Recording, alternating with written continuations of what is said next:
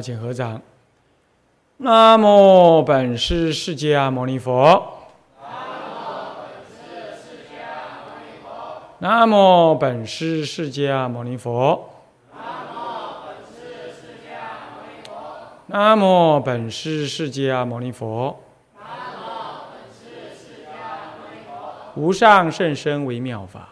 无上甚深为妙法。百千万劫难遭遇。我今见闻得受持。我今见闻得受持愿解如来真实义。中国佛教史，各位必求必求你，各位沙弥、沙弥尼，各位居士，大家阿弥陀佛。阿弥陀佛。好，我们请放上。呃，我们上一堂课上到讲义的第十七页哈，容色性格与中国化。这里头的中国化应该是中国化与世俗化这两个是不太一样的啊。那原来的意思是指世俗化，不过现在要把它分开来，中国化是一个，世俗化是一个啊。那么我们提到了这一段文的这个啊第六行啊，哦。逐渐地朝向进一步的中国化、世俗化啊，再加一句啊，世俗化以及各中的相互融色的方向转变。那么这个融色呢，其实又跟融合这两个又不同啊。融色是取他人之长为我所用，而融合是相互混合。其实这里头不只是融色，同时也有融合啊。所以说融色相各中的互相融色与融合的方向呢？啊，互相的啊的的这个方向上转变，那么对外则面临的儒家跟道家二教的挑战与刺激，而逐渐的有了所谓的三教调和的思想出现。诸位看到了没有？三教调和，其实佛教干嘛去跟哪一教去调和呢？要讲到调和，就事情就严重了，对不对？阿里都个巧贝多啊，大家都一样大了才调和了，对不对？你是你，我是我，啊，我也不会要你来跟我一样，我甚至也不需要你来尊重我什么，啊，或者尊重崇拜我什么。不过我清楚的明白，我们佛教就是这样，没有所谓调和。所以当时出现的类似像三阶教这种调和的思想，对中国佛教的纯粹化很有很大的影响。所以到后来一直到现在，都还有说儒佛一体啦，儒佛互用啦，儒学什么儒学为为什么什么为体啦，为用啦，什么佛学为体啦这一类，我说通通乱说一通，谁跟你体跟用啊？是不是这样？这是个两码子事情，你怎么可以这样子讲呢？啊，当然没有错。你说啊，佛教徒也应该注重世间道德，这这是另外一回事。注重世间道德，是你在这个世间过这样的生活。我告诉你，什什么叫世间道德？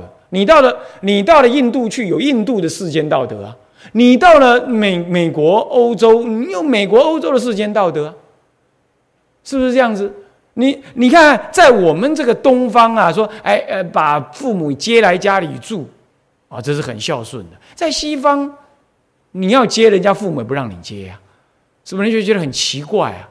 那对他们来讲，实践上帝的爱就是人间最重要的道德。你怎么讲嘞？是不是？所以说我我我想啊，解脱这件事情才是佛教最根本的。易于这个解脱所相应的一些方法，这里头有通俗的、地区性差异的，我们确实可以拿来借用，但这不能够讲。这不能够讲做相互调和，哇，那完了，嗯，是不是这样的？啊，调和就变成你跟我一样了嘛，啊，油漆跟甲苯调在一块，那已经混到一块了，是不是这样？那就不分彼此了，那就不对了，啊，那这个人是有问题的，哦，一定要厘清，厘清的同时，我们说，哎，我可以借用你，在这个时代、这个地区，我们借用它，哎，这个可以，这完全没问题。所以，我注重的是这样子，先本分清，然后才说为什么因缘而有所借用，啊，有所这个这个这个这个呃这个这个容色，那这个没有关系。那现为什么我要讲这样？因为我从我初学佛，我就听到了有一些话，他简直就把佛教跟儒家呢等同并论。我说这简直就是带着佛法佛教徒的外衣呢，在毁佛教。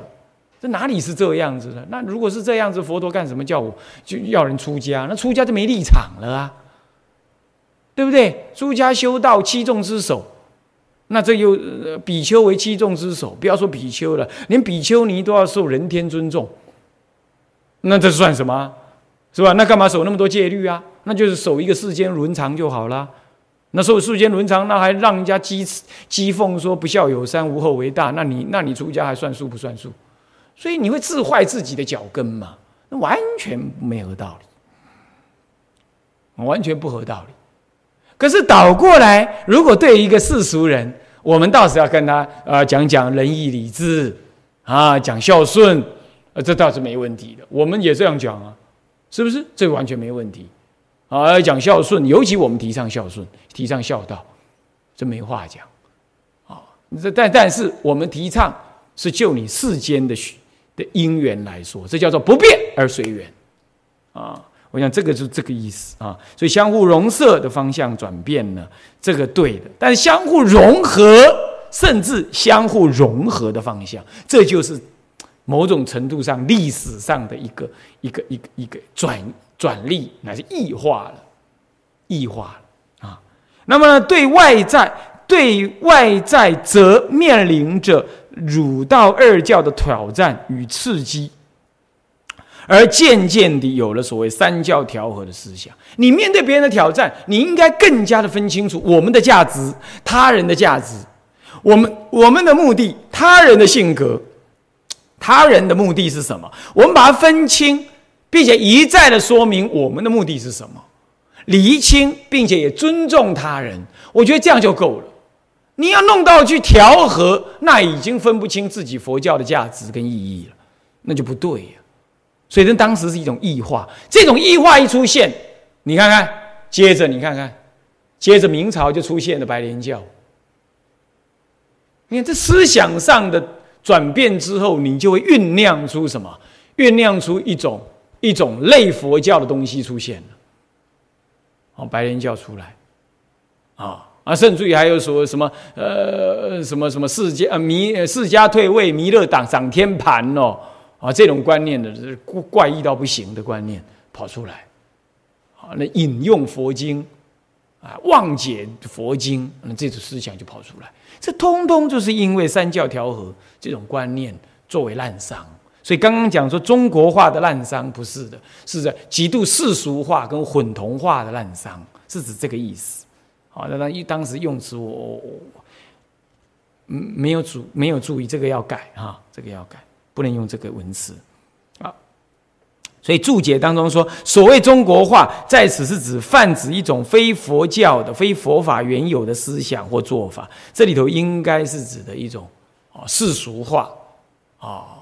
或者是用混同化的一种意思啊，而不是指中国化。这个名词我们改一下，啊，属于中国佛教特有发展，属于中国特有的特殊发展出来的思想或做法啊。例如什么与空性相异的真如思想，真如思想事实上是佛教的本来有。我这里指的当时写的这个意思也要改，这个最后我会都会改的，不是指真如思想，是指的什么呢？是指只取这个什么？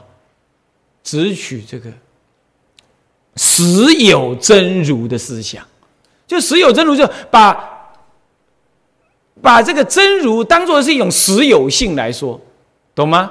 当做是一个好像创造主这样子来看，那就就变成一种一种一种圣意有这种观念，就普陀伽罗有这种观念。我这是指的是这个。那你说怎么你会当时会用真如思想？因为真如思想在中国发展成两个系统。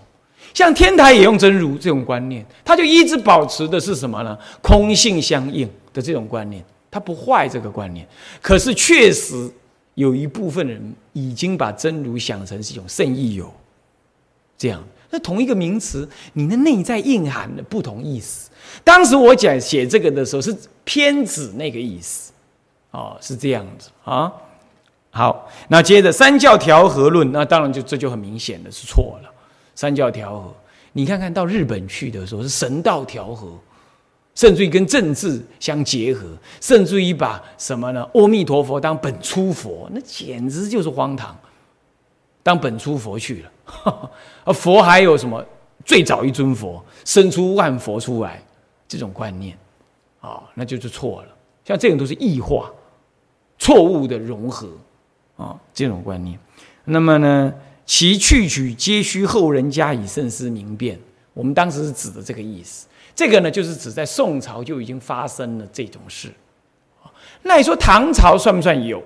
我觉得唐朝比较不明显啊。我讲我们只能说指一个大方向。我说宋朝最明显，而且是一个开始。也就是因为这样，所以你看好坏利见啊。唐朝泱泱大度的一个各中兴盛的时代，到了宋朝就已经开始是主述、是融色、是融合、是世俗化。是极度的什么呢？极度的所谓的异质化啊！这里的中国化是指异质化的观念，就开始异质化了。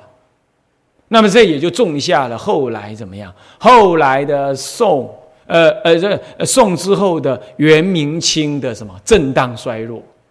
因为你佛法的价值你没有一直保持住嘛，对不对？那你接着你当然就会衰落了嘛。你你没有找到它根本的价值嘛？所以这就是问题。所以诸位啊，思想的重新厘清，跟重新的归于原位，重新让佛法的价值呢凸显、彰显下来，这是每一代中心的佛教都要做的工作。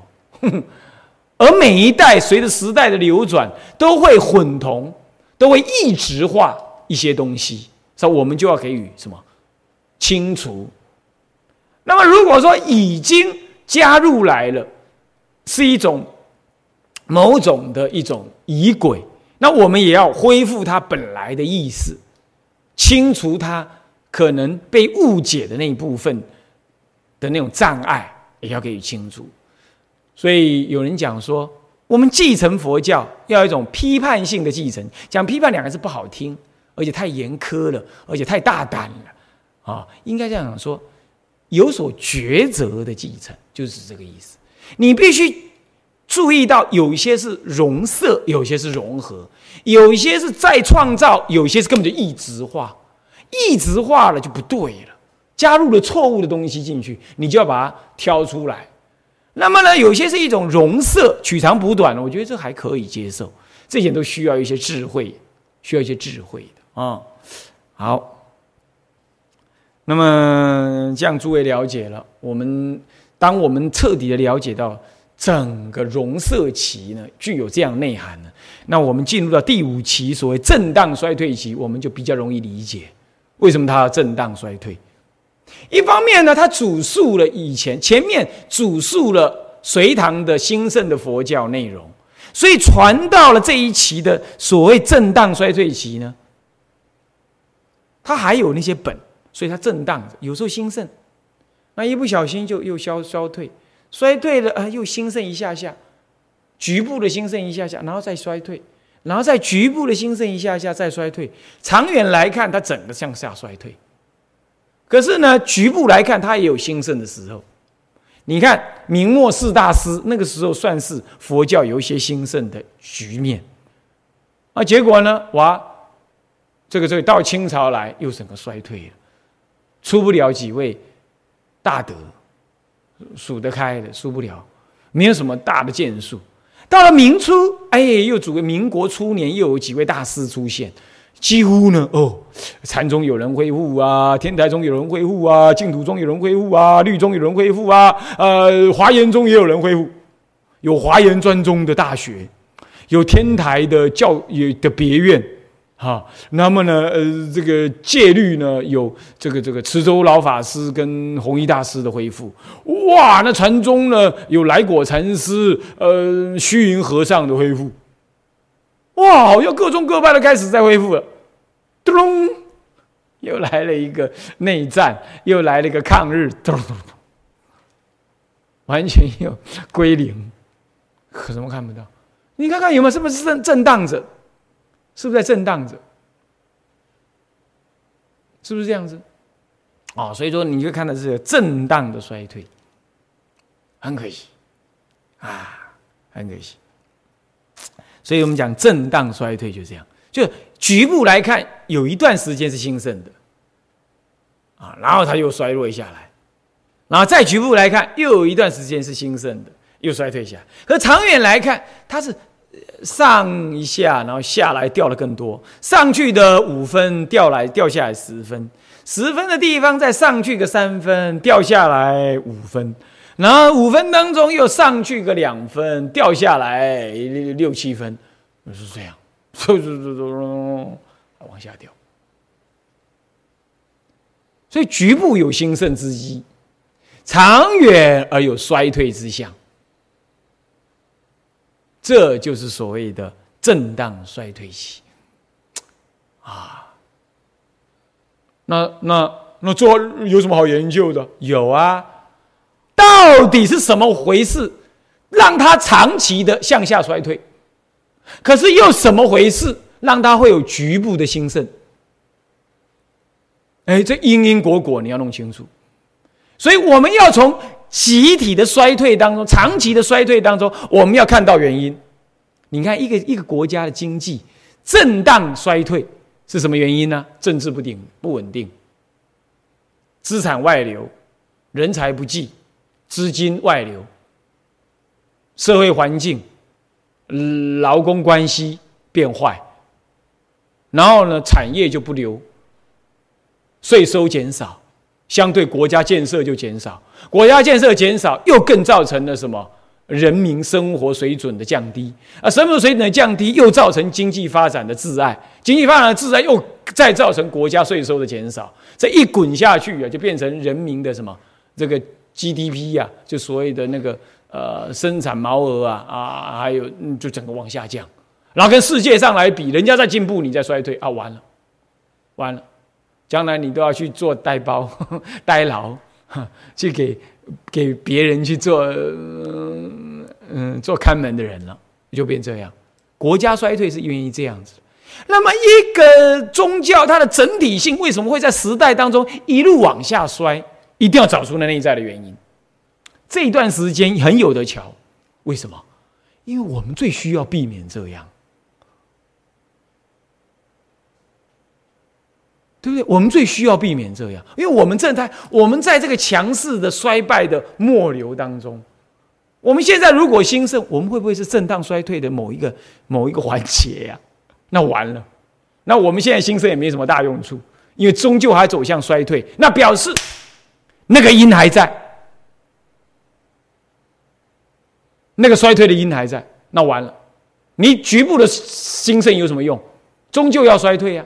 所以我们要揪出那个因来，难呐，难呐，啊，不容易啊！啊，接下来呢，就是看局部兴盛，那又为什么？那个局部兴盛的因，又为什么不能长久？对不对？因为震荡啊，那有兴盛呢，可是兴盛为什么不能延续呢？不能保持在高原期呢？让它止跌回升？哎，为什么只是往上一下下反弹一下，又往又掉到谷底？掉到谷底又稍微反弹一下，什么力道会不足？然后又又往下摔？哎，这有什么原因？我们来看一看啊，民国的大德，明末清初的四大师，你们有没有注意到？这两期的兴盛，我们就近来看都看得到，好，比较近的两期的兴盛，你有没有注意到？这四大师、五大师或众大师也好，他们有个共同的性格，那就是没有形成那个时代的大风气够久，要不就他们生命的岁月或怎么样都可以谈，可是最重要是他没有形成一个教团，他没有成形成一种宗派的格局。所以继承者寡，你看偶主，偶主的思想到后来，他往他入灭之后，诚实法师来继承他的时候呢，他就改了很多他的传记有所说的内容。为什么？因为我们从偶主本身自己留下来的书信当中来比对，我们发现诚实法师并没有很忠于这个偶主他里头的某些想法，甚至于他自己的想法把它弄进去了，一比对就比对出来了。哎呀，继承非人。那你说这个是故意的吗？不是，有时候也是众生共业。可是是不是这个问题也是一个问题？没有延续，少于延续。所以延续是一个很重要的，延续才能在时代当中形成一种什么？形成一种力量。第二，人数不多，追随者人数不多，或者说人数即便是有，它也没有凝结。我们反观，我们反观在这个明朝时代，西藏发生了一次重要的改革，那就是宗喀巴大师，他是明朝时代，你看看。他在黄教、白教、花教环视之下呀，他自己成立一个黄教的系统，自己成立一个黄教的系统，可以说是最接近藏汉传的的的的显教的的系统。然而他却能一枝独秀，最后甚至于成为政治的主导风气。那他又是为什么？你来比较看看，他的中心。竟然能够形成一个鼎足之势，而能够后来让藏传的佛教呢，因为他们的兴盛，别宗也来跟。你再去研究藏传的教理史，呃的的的的的教团史，你就来比对中国为什么就在同一个时期，它是重大衰退的。我举出了这个比较历史研究的重要性。你们去看一看，哦，这个都不是我们这次的主题，啊，这这个课程的六十小时的主题是讲不到那个的。不过我已经举出这个这个过程，所以我说啊，中国佛教史有太多的的的的的的重点可以研究啊。所以震荡衰退，好，我们来看时间什么时候开始？自从元朝初年一二七九年开始，也就宋朝末年。元朝初年啦，啊，那么自清朝的末年呢，一九幺幺年一一年翻六百四十余年，这当中即元、明、清等这时间，这个呢，你看看，别人在增上，咱们在衰退，好，不过当然了，比上不足是比下有余啦。要比起印度全灭光光来讲，这咱们还是留下来，这算起来还是怎么样？韧韧性足够啊，韧性还很足够啊，这不幸中的大幸。世界这佛教，世界大乘佛教的唯一故乡，对啊，讲唯一有道理啊。你总不成日本跟韩国吧？日本跟韩国是从中国传过去的，它怎么能称故乡呢？对不对？是不是这样的？更何况大部分都继承了中国的的的的的气氛。是不是啊？啊，你在韩国基本看看不到密宗，日本虽然也有密宗，也是唐朝传过去的唐密。唐密、藏密它也没有啊。那么所以说，中国算是大乘佛法的第二故乡啊，也是现今当今有大乘佛法的唯一故乡，这是说得过去的嘛。所以震荡衰退还不至于到完全没有啊。那这是不幸中的大幸。这这这前后六百。三十余年啊，说实在话，啊，这在西方经历了黑暗期，经历了什么？民主的启蒙期、文艺复兴期、民主启蒙期，到现代化期，到最后的科学电子化、电脑化的二十一二十一世纪的今天，唉，沧海桑田啊！那么这当中。是什么特征呢？啊，我们只讲特征，没讲内容的了，就更越来越简料了哈。以宋代北方辽金二朝的崇佛，当时宋代北方辽金二朝的崇佛兴福啊，兴福就造福了哈，建寺庙啦、印经典啦、雕刻啦等等，以及强力的统治。强力统治佛教为基础。至元代，则更一步进一步的以西藏喇嘛教为国教，多少亦有抗衡中原文化的色彩。此中汉传佛教的教下各宗，虽偶有所兴，但也难有大的影响。禅宗亦渐渐的与净土宗融合，且走向口头化、流俗化，只剩下净土宗仍一枝独秀的发展。明清以降，这是讲元朝了哈。那么明清以降，虽有德清、朱红、偶益等大师啊，这个当然不止这几位了啊。朱红等大师的力挽狂澜，可惜大都已无力回天。整体的佛教，无论禅教、律密等中。若解若行，皆已呈现着震荡衰退之气之势。这里头只是描述一个大概。我们现在重点就是说，怎么让这个余势停止？怎么让新时代所产生的挑战我们能通过？哼，一方面要挡这个六百多年以来的这种震荡衰退的气象，要让它怎么样停止？好，要让它怎么样停止？啊，这一点呢，我们是不能寄望其他地区的佛教。我们台湾的佛教的图也自己先想清楚，好，因为你其他地区有其他区的问题呀，是不是？你自己要先挡得住，挡不住。所以我一再的说，我们今天我们要扛的是两边，一边是历史上所流传下来的问题，它一直在衰退当中，我们怎么让它停止？另外一方面是新的时代课题，我们怎么往前进？那这当中还面对的一个传统传下来的啊，所存在的一个包袱或者问题，都可能你要去面对，甚至于以前所没有的问题，在今天台湾的佛教还继续在那发生。那这样这样子，都是一个很重、很难承担，也很不容易。你才能够给予突破的一种时代因缘啊！诸位一定要了解。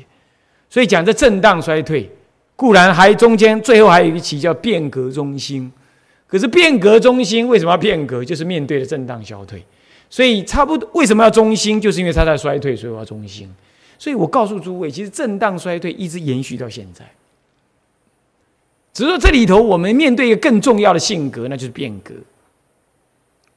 你比如中国佛教男女共住的气氛从来就没有，台湾佛教五十年来新开创的这个做法，结果现在大陆也开始在学。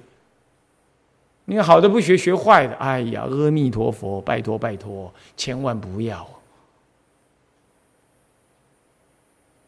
那司空见惯，他将来要司空见惯，他就这么做，那怎么办？不好。极度的不好，所以台湾佛教没传好的，传坏的。啊，我今天讲这话，人家都不高兴听，甚至还有人就说：“哎，你法师这么年轻啊，人家我们师傅这么长老啊，你怎么可以说他？”哦，阿弥陀佛，这是佛说的，不关乎谁年轻啊。你那不然你也不要说嘛，你不要说，不要说，你怎么知道？啊，不要说，大家都这么干。甚至还有女众说：“我喜欢到男众的地方那剃度，败坏佛教的思维，完全是败坏佛教的思维啊！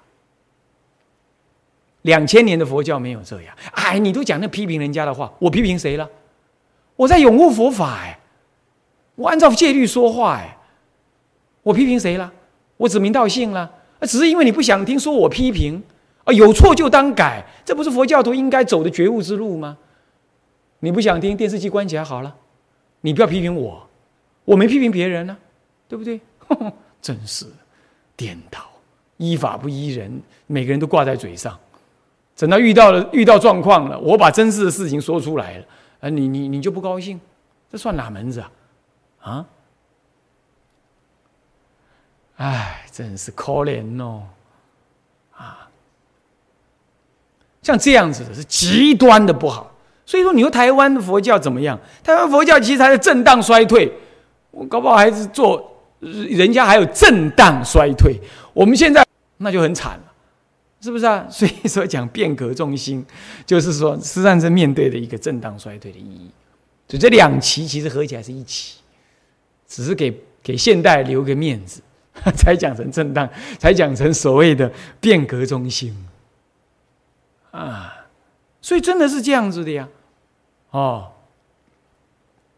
那那那你看看，这样子哦，那世俗人呢？世俗人才不管你这个，不管你男众女众，还赶你讲说女男平等啊？哎，男女众就住在一块儿无所谓了啊，反正你庙大嘛，我也不管你是有如法不如法嘛，然后就给你名声，给你赞叹。那别人一看，呃，他这样做也被赞叹耶，那我也这样干好了，向前入火坑。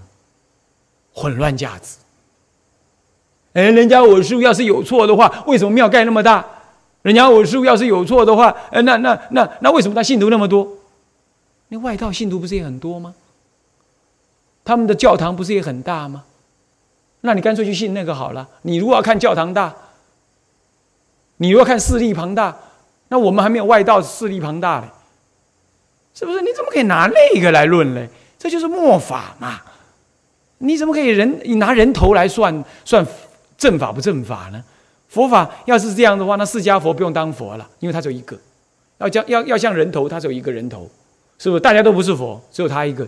那他讲话谁算呢？谁听啊？你不能这样讲，不能够拿那种外表来说，我师父就是如法的，不是这样。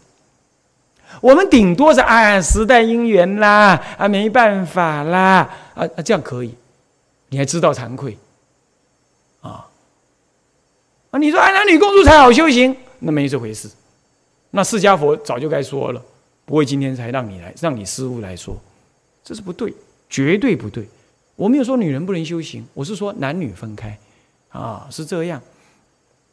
那么像这样就是一种错误的恶因了啊。所以说，如果讲震荡衰退，我们要理解的是。当时有强大的外在的对佛法的一种制制那种那种控制力。你比如说明朝啊，元朝就别提，元朝是拿喇嘛教凸显压抑了汉汉传的宗教，汉传的佛教啊。那喇嘛教当时呢，当时有红教，那因为受到朝廷的尊尊奉，那过度的养尊处优。也产生了腐败，那就是喇嘛教也腐败，汉传佛教又被压抑，两边都败，那当然就衰退喽。那到了明朝呢？明朝啊，金忏、兴福、拜忏，过度的什么求福报、求消灾，这本来是元朝就这样，元朝是让喇嘛在朝廷里替皇帝。贵族求福，到了明朝呢，干脆放诸四海而去，喇嘛也保留着替人民消灾，汉传的出家人也来消灾，啊，也来帮忙消灾，甚至还有所谓帮忙修行。什么叫帮忙修行啊？哎，这个皇帝没空啊，那就也那就供养两三个出家人，替皇帝修行。还有这种样子的，那老百姓呢？老百姓没办法供养出家人长期修行啊，那怎么办？那就是帮他偶尔修行，那就送一部经多少钱，拜一部什么忏多少钱，而且还有国家公定价钱，国家公定价由由明朝的中央统一什么公定价钱发布，国家统一进行。你看会搞成这样，那你说衰不衰退？你说要说要不要衰退？啊？然后呢？那个万历年间还是什么时候？啊？我那论文里头有提到，某一篇论文里我有提到，他还规定，谁说这个女众要二不受的，二不登坛受具的？不行，这样子吼，有爱伦理。儒家的伦理，男众跟男众剃度，男众跟男众受具足戒，女众跟女众剃度，女众也跟女众受具足戒。哎，他比佛还厉害，他自己定哎。从今而后规定啊，女众呢，在这个这个京城的这边有女众的官升官，然后要受要剃度的话，来这边登记，然后来这边受具。左街呢，男众，男众呢，男众的官，嗯，男众来来管啊，升官，然后呢，嗯，男众受具足戒，女众也受女众的具足戒，哇，也这样弄，也是用这种方法，弄了好长一段时间。你看看，他介入一个宗教内规，介入这么深，所以这就是造成了佛教的衰亡。一方面呢，用政治的力量来推展一种世俗化了的佛教发展，比如说念经拜忏、商业化行为、纯粹祈福代修行这种观念，用政治的力量来推动，就好像你用政治的力量来鼓励人家建庙，鼓励人家怎么样弄怎么样弄，鼓励的出家人去去去去去去去去读世俗的书。啊，鼓励出家人替政府做事一样，那你这样你就要衰败，你佛教就要衰败。你你把出家人当世俗人用，你把出家人当世俗人管理，那这样道人不成为道人呢？他就没有道格了啊。然后你用国政治的力量、国家的力量来介入他宗教的内部事务，那你看完了。所以说，一定要衰微。诸位这样听得懂吗？这就是。宋元明很重要的问题，所以你一定要去找到它为什么持续衰微的原因。这里头有重要的原因在这里。然后再来呢，法义的研究很不彰，不能彰显，因为只剩下禅跟净独秀了。天台又更加的默默无闻，呃，戒律也更加的默默无闻。你看，明朝窦体大师根本求不到三大部，所以不晓得从什么时候丢的。宋朝还有，到了明朝没了，没了。所以你看看，戒律不彰，文献消失，而天台宗、华严宗，哎，有文献还在。可是不研究，通通是参禅去了，瞎做，是这样。你要知道，真开悟的人有那种赫淡如来大智慧，他会知道应用时代的方法来将佛法重新整顿兴盛。这唐朝以来你就看得到，嗯，那种那种大心的大师，他那种悟境。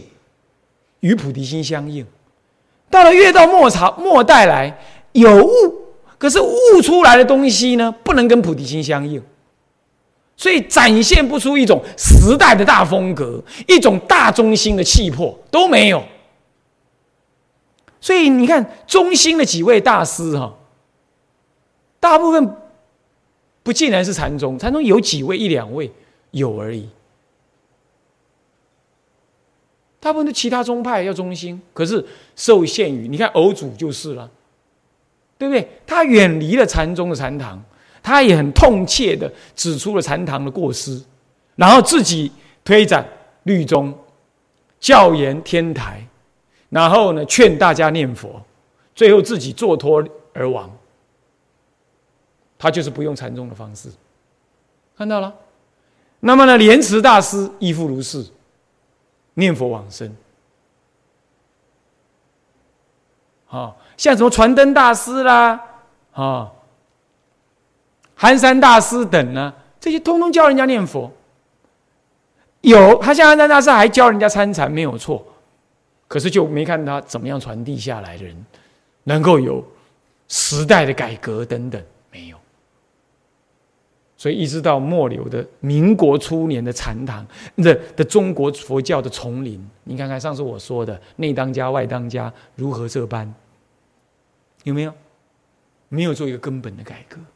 到了偶主的时候，他痛切要改革自己呢，身身体力行，退掉比丘戒等等，这样哈，讲经说法是越听越少。后来听了剩五个人，听到剩下最后剩五个人。你看他，他心都冷掉了，是这样，诸位啊。所以说，那个大气氛太强，大气氛太强。好，这那种禅宗所谓不研究教理的这种思想过度的强过头了，强调过头变懒惰懒散，而不是真正修行。哦，禅宗是很好的一个法门，我我觉得非常好的一种修行方法。可是你完全不研究教理，也不注重戒律，那净土宗呢？哦，一句佛号念到底，好啊，你念到底试看看呢。是，这是高层次的人才能做的啦。你又不研究净土宗的教理，然后戒律也不去管，然后就一句佛号散散的念，然后又提心吊胆的念，害怕自己不能往生。甚至于你看看，这十几年前还有那个。呃，那个那个居士啊，竟然说：“嘿，呃，我这个整个台中市或哪个是哪个地方，呃，那我在这里弘扬净土法门，呃，二三十年、三四十年，呃呃呃，真正有往生的不出三个。”他讲这话到底是表示他很行，还是表示他很糟啊？他弘扬净土法门在那里弘扬二三十年，他看到真正往生的不出三四个，那他还好意思讲啊？万人修，万人去，那这样子不能万人修没人去了，是不是啊？那怎么会讲这种话呢？那净土中的自己都这么没信心，那你说这还得了？是不是？所以你看看禅宗这样弄，净土宗这样弄，然后又以这两个为重点，你说明清已降，中国佛教看怎么办？是不是？是不是啊？这样想一想你就知道了嘛。哦，我不是在批评哦，我我我我不能批评哦，我我也是接续这样子的人呢，也这样。我们只是说，我们必须要检讨该怎么办，是不是？是不是？这才是面，这才是面对历史负责任的做做法嘛。哎，我们不要说，我们不要说啊，我们不要批评。你老把它想成批评，你是什么眼，什么耳朵啊？你什么眼睛啊？我们这是在检讨，我们是要面对自己，要做一个更好的未来。我们是要这样想，哦，只要说到以前有一点点不当的，哦，就叫做批评啦。你这种脑袋瓜子，不要这样想。我现在是以一种很诚恳、真实的来说，会不会这是问题呢？因为我们听到这样了，那这样谁还敢念佛啊？偏偏又只剩下念佛跟参禅。那如果连这样子都不能往生，不能得利益，那这样那中国佛要修什么？所以说一定要检讨，这就是震荡衰退，我们一定要面对的，不然我们怎么变革中心？是不是？是不是这样子啊？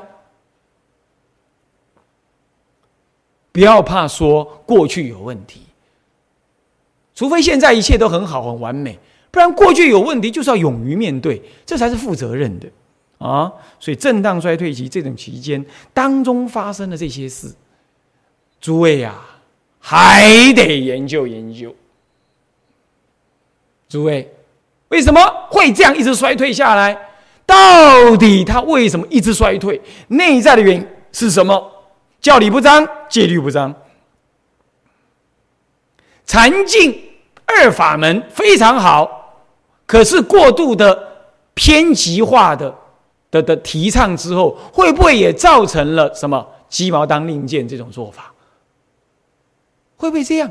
我们要保持一个可能性，然后去研究研究，去给予了解。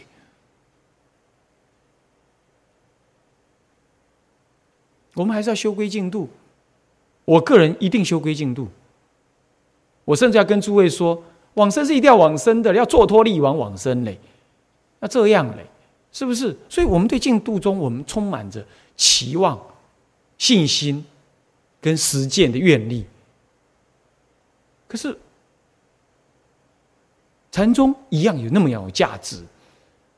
那么，这当中，我们应该用更大的手眼来恢复它，这样会不会更好？所以，这样子的意涵呢？这意味着从震荡衰退期进入到变革中心的一种思维。变革中心第六期，什么叫变革？什么叫做中心？变革意味着两件事：往前看，就是时代改变；往后看，就看到我们迎接着一个我们所迎来、我们所过去所继承的，是一个基本在衰退的佛教格局。那么它的衰退的样子是什么样子？原因是什么原因？我们应当对那个原因跟样子给予改变，这叫变革于过去。那么呢，望着未来的时代，有的过去祖师所迥然不同的环境，所以他们解决的方案，我们不一定完全能照用了。所以我们面对一个全新的。变化极巨大的环境，那我们要怎么样子清楚明白的去给予给予这个这个面对，并且把握这个新时代来临的契机，对佛法进行重要的弘扬，弘扬可能避免不了新的方法。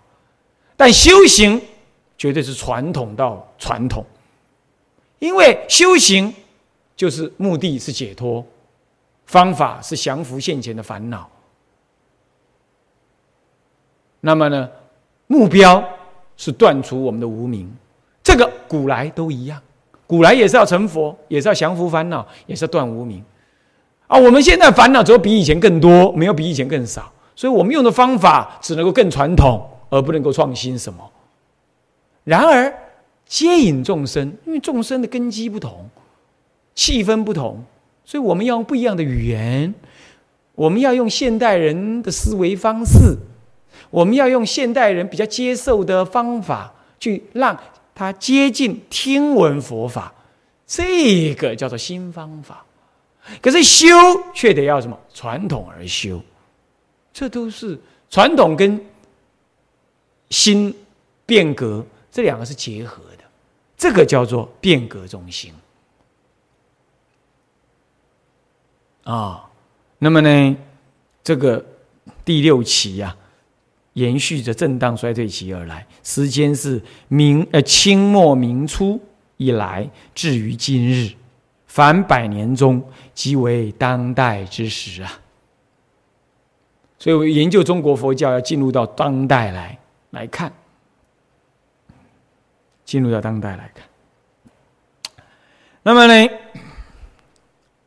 它的特征，随着满清末年的腐败与西方列强的入侵，中华民族正经历了史无前例的，可能为列强及邻国所瓜分或统治的命运。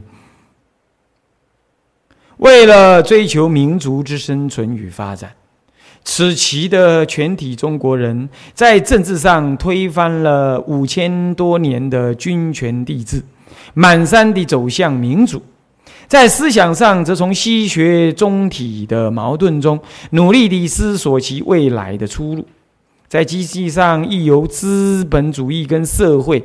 主义两边的隔岸，而逐渐地走上一条足以立基于世界舞台上的修正之路。至于社会风气上，亦有数百多年的保守封闭，而走向开放改革，一反数千年来的文化强权之姿。此期的中华民族已由文化的弱势疑惑者，渐渐地。更转为文化的迷失者及堕落者，而更惨呢？你要知道，在这样看是更惨的啊！在此大环境之下，对理性且真善的人而言，广阔的眼界与相对轻了许多的时代包袱，正是一个佛教新革新与再红的契机时代。对于无智而苟安的人而言，传承的失去与世间的成就，将使他得少为足地安止在通俗的纯知识性的佛教价值当中，从而使此，从而使得此期的佛教更进一步的走上衰败之路。你看，一个走向衰败，一个走向未来的真上，它正在十字路口上。或许两种人都有。也或许基本的走向某一条路，那看我们今天这一代的人，我们清醒了多少，我们呼吁了多少？诸位，这里头的话，短短的一段话，代表我们今天望着过去的一些醒思跟期望，也对着未来、对着现前做了一些小小的观察。其实有很多很多内容呢，是值得我们去理解。那我们呢？下一堂课再来谈一谈它。向下文长，复以来日，我们回向：众生无边誓愿度，烦恼无尽誓愿断，法门无量誓愿学，佛道无上誓愿成，自归依佛，当愿众生理解大道，发无上心，自归依法。当愿众生深入经藏，智慧如海，自归一生。当愿众生同理大众，一切无碍。愿以此功德，庄严佛净土，上报四重恩，下济三途苦。若有见闻者，悉发菩提心，尽此一报身。同生极乐国。南无阿弥陀佛。南无阿弥陀佛。南无阿弥陀佛。